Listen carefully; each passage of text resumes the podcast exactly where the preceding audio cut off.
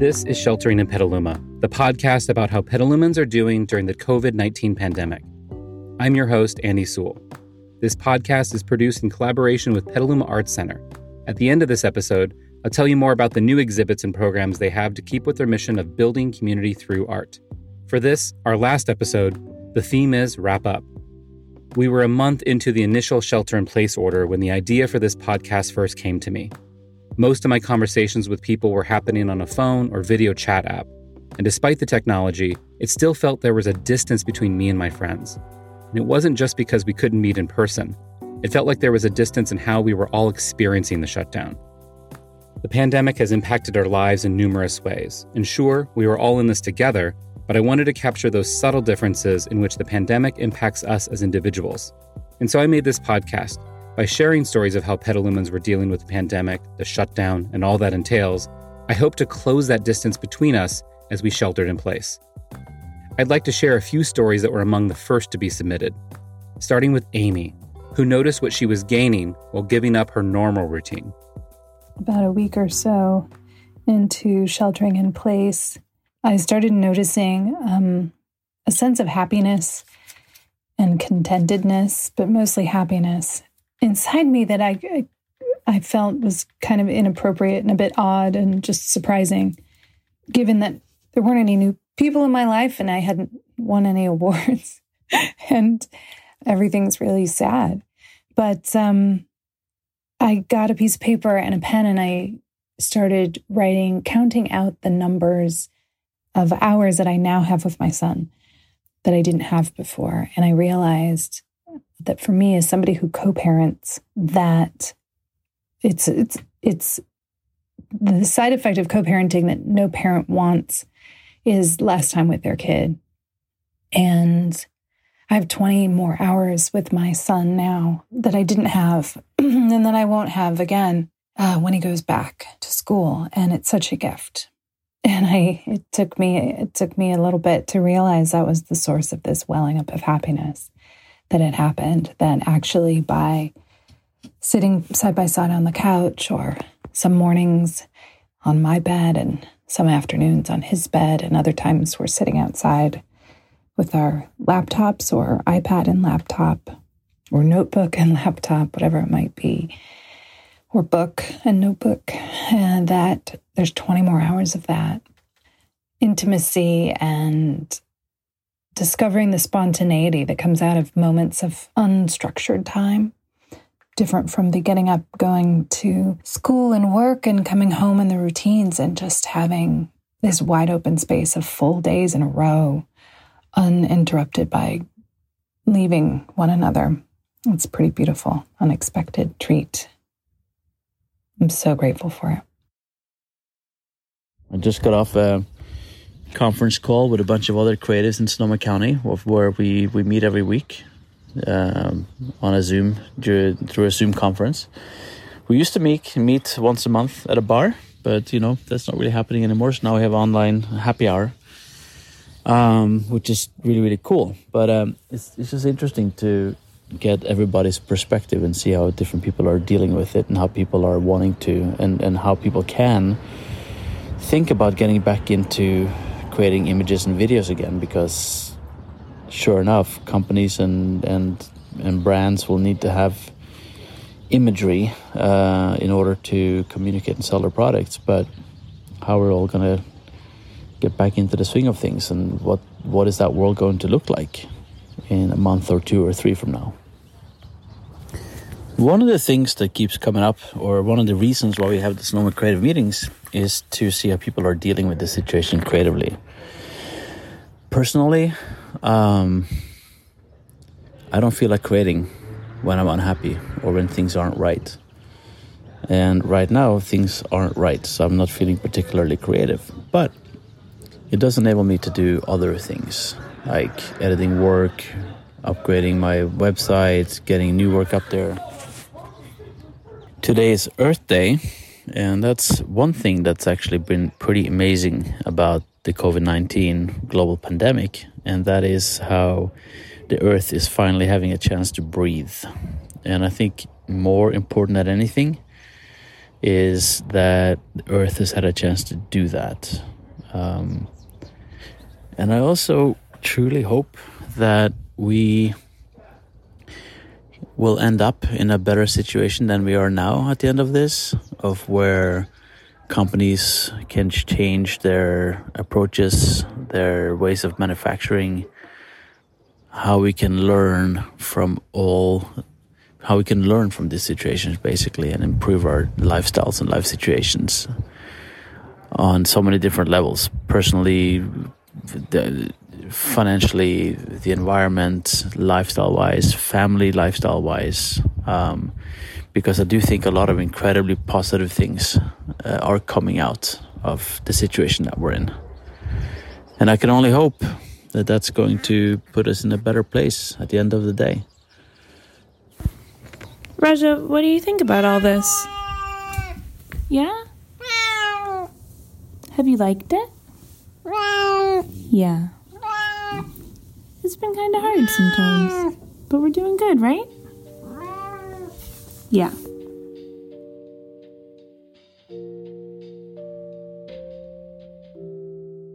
That was Vagar, a photographer and videographer, followed by a different Amy with her cat Raja. These voice memos, as well as nearly all the submissions to the podcast, had a sense of optimism.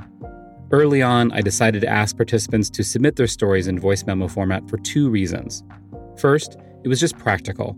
Most people were spending a lot of their time on their devices while sheltering in place. And second, I anticipated that people would be more open about their experience and say what was on their mind. But as more people began to leave their homes more often, and parks opening up, fewer voice memos were being submitted. So I started meeting people in local parks and interviewing them at a distance. And that's how I met Kim, or she is also known, Kim Skips. My personal philosophy for skipping, there are people who skip for miles and miles. For me, the measure of a good skip is how much fun you have from point A to point B. Before the pandemic, I would go to 24-hour fitness in the mornings, and I would put on a really happy song after my workout. I could think of it as a dessert exercise, and I would just skip around the exercise room and lift my vibration and think about positive energy, and that was what it was for. Since the pandemic, my skipping route is to go visit Our Evolution over on First Street, which is near my house. The skipping movement was largely inspired by Burning Man. When I was started in 1999, I was on the Burning Man media team, and they all really helped me get it going. And so having that amazing Burning Man statue that I met at Burning Man in 2015, a few blocks from my house, she is my inspiration during this. She stands strong and she stands steady. I really have a moment with her, so I skip over there. I don't skip the whole time. I walk and then I skip here and there, because again, I want to be having fun, and if I'm skipping for miles, it gets a little hard and tedious, and then it's not quite as joyful. So, and it's not like I'm out skipping around and joyful every day. I've had some really rough days and weeks in this, and there was a time where I would let like 3 or 4 days go by where I didn't even leave the house. And then when I did leave the house and I skipped down the street, I thought, oh my gosh, I have to remember this. I think we all have to remember that. It's up to us to choose our joy. And it's up to us how we show up in the world. And our world needs kindness and love and compassion and joy right now more than anything. And it's up to us to bring that no matter what's going on around us.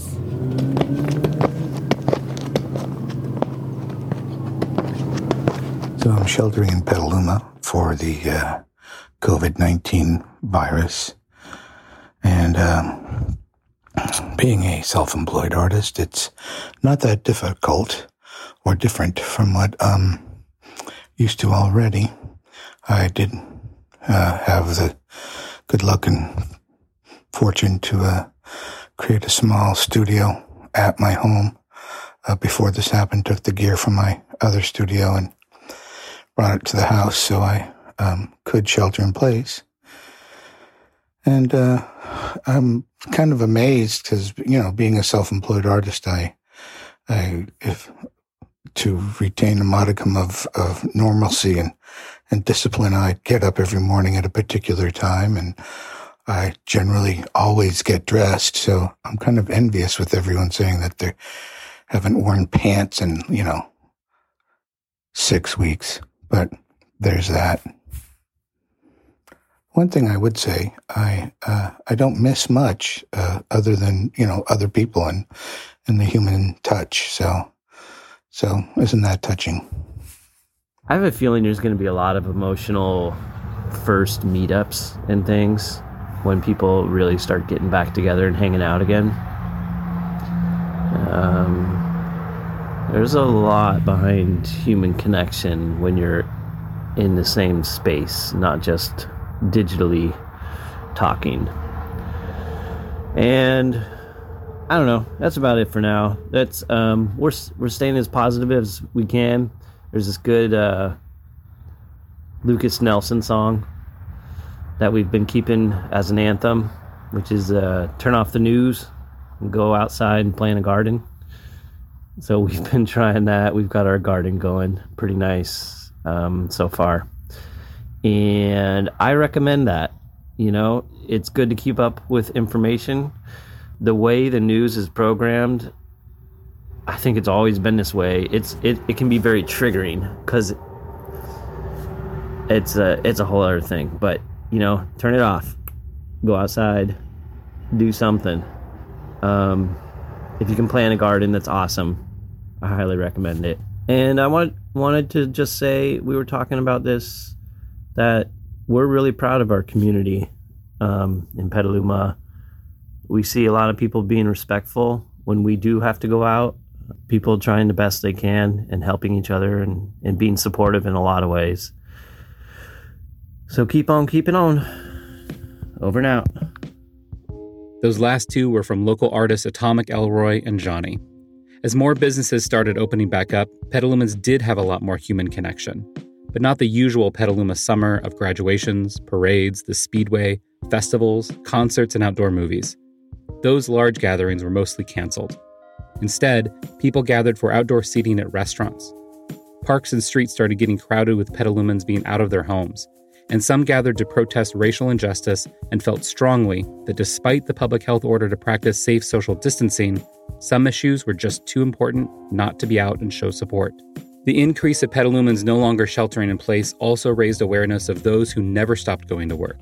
People who work at grocery stores, medical professionals, construction and maintenance crews, city employees, agricultural and food production workers, delivery drivers, and others who work at businesses and in industries that had to keep operating so the rest of us could shelter in place. And as this podcast wraps up, some businesses are closing again. The number of those testing positive for COVID-19 are rising, and we're learning that communities of color are disproportionately affected, as well as those who have jobs that make it possible for us to shelter in place.